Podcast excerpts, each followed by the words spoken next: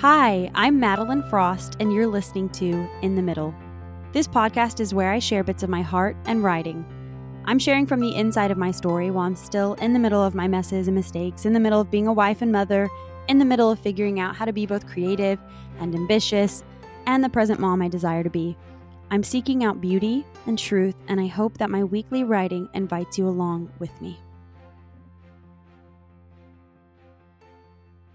If I could describe the vision I have for our home, it would have more to do with feeling than aesthetic. Not that I don't value a beautiful home, it's something I'm continually working towards and probably spend too often worrying about. But I know from some emotionally hollow years inside of a professionally designed and decorated home that no perfect sconce, end table, or wallpaper makes up for a suffering family culture. I do want our home to be beautiful, comfortable, and safe. I want to feel snug, hugged by saturated colors, warmed by dappled natural light, and have books within reaching distance in every room. Thank you, Baskets, for your service.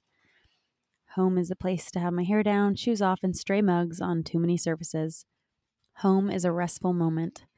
Home is the place to be off, the least done and most cozy, PJs and slippers and makeup free. But home is also where the people I love the most live. Home is also where my full time career is as mother and caretaker of this space. I'm constantly working towards finding the balance of this is where we rest and this is where life happens with my people, so I better really show up. I need days off too, of course, but I spend most of my time at home, and I have found that only being off at home doesn't work for me. I want my husband and kids to see out of everyone in the world, I care most what they think. I don't want to consistently give them my second bests.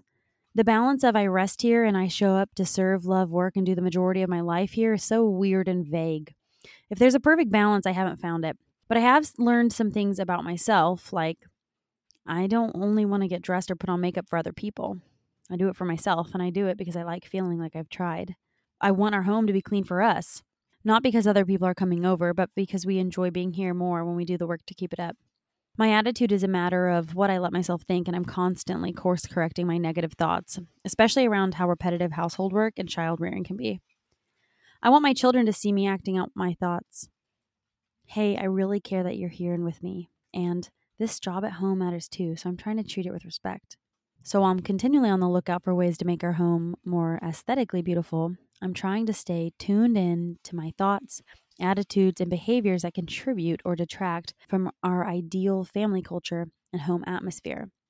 Recently, I've been struggling with some I'm failing at this thoughts with my household.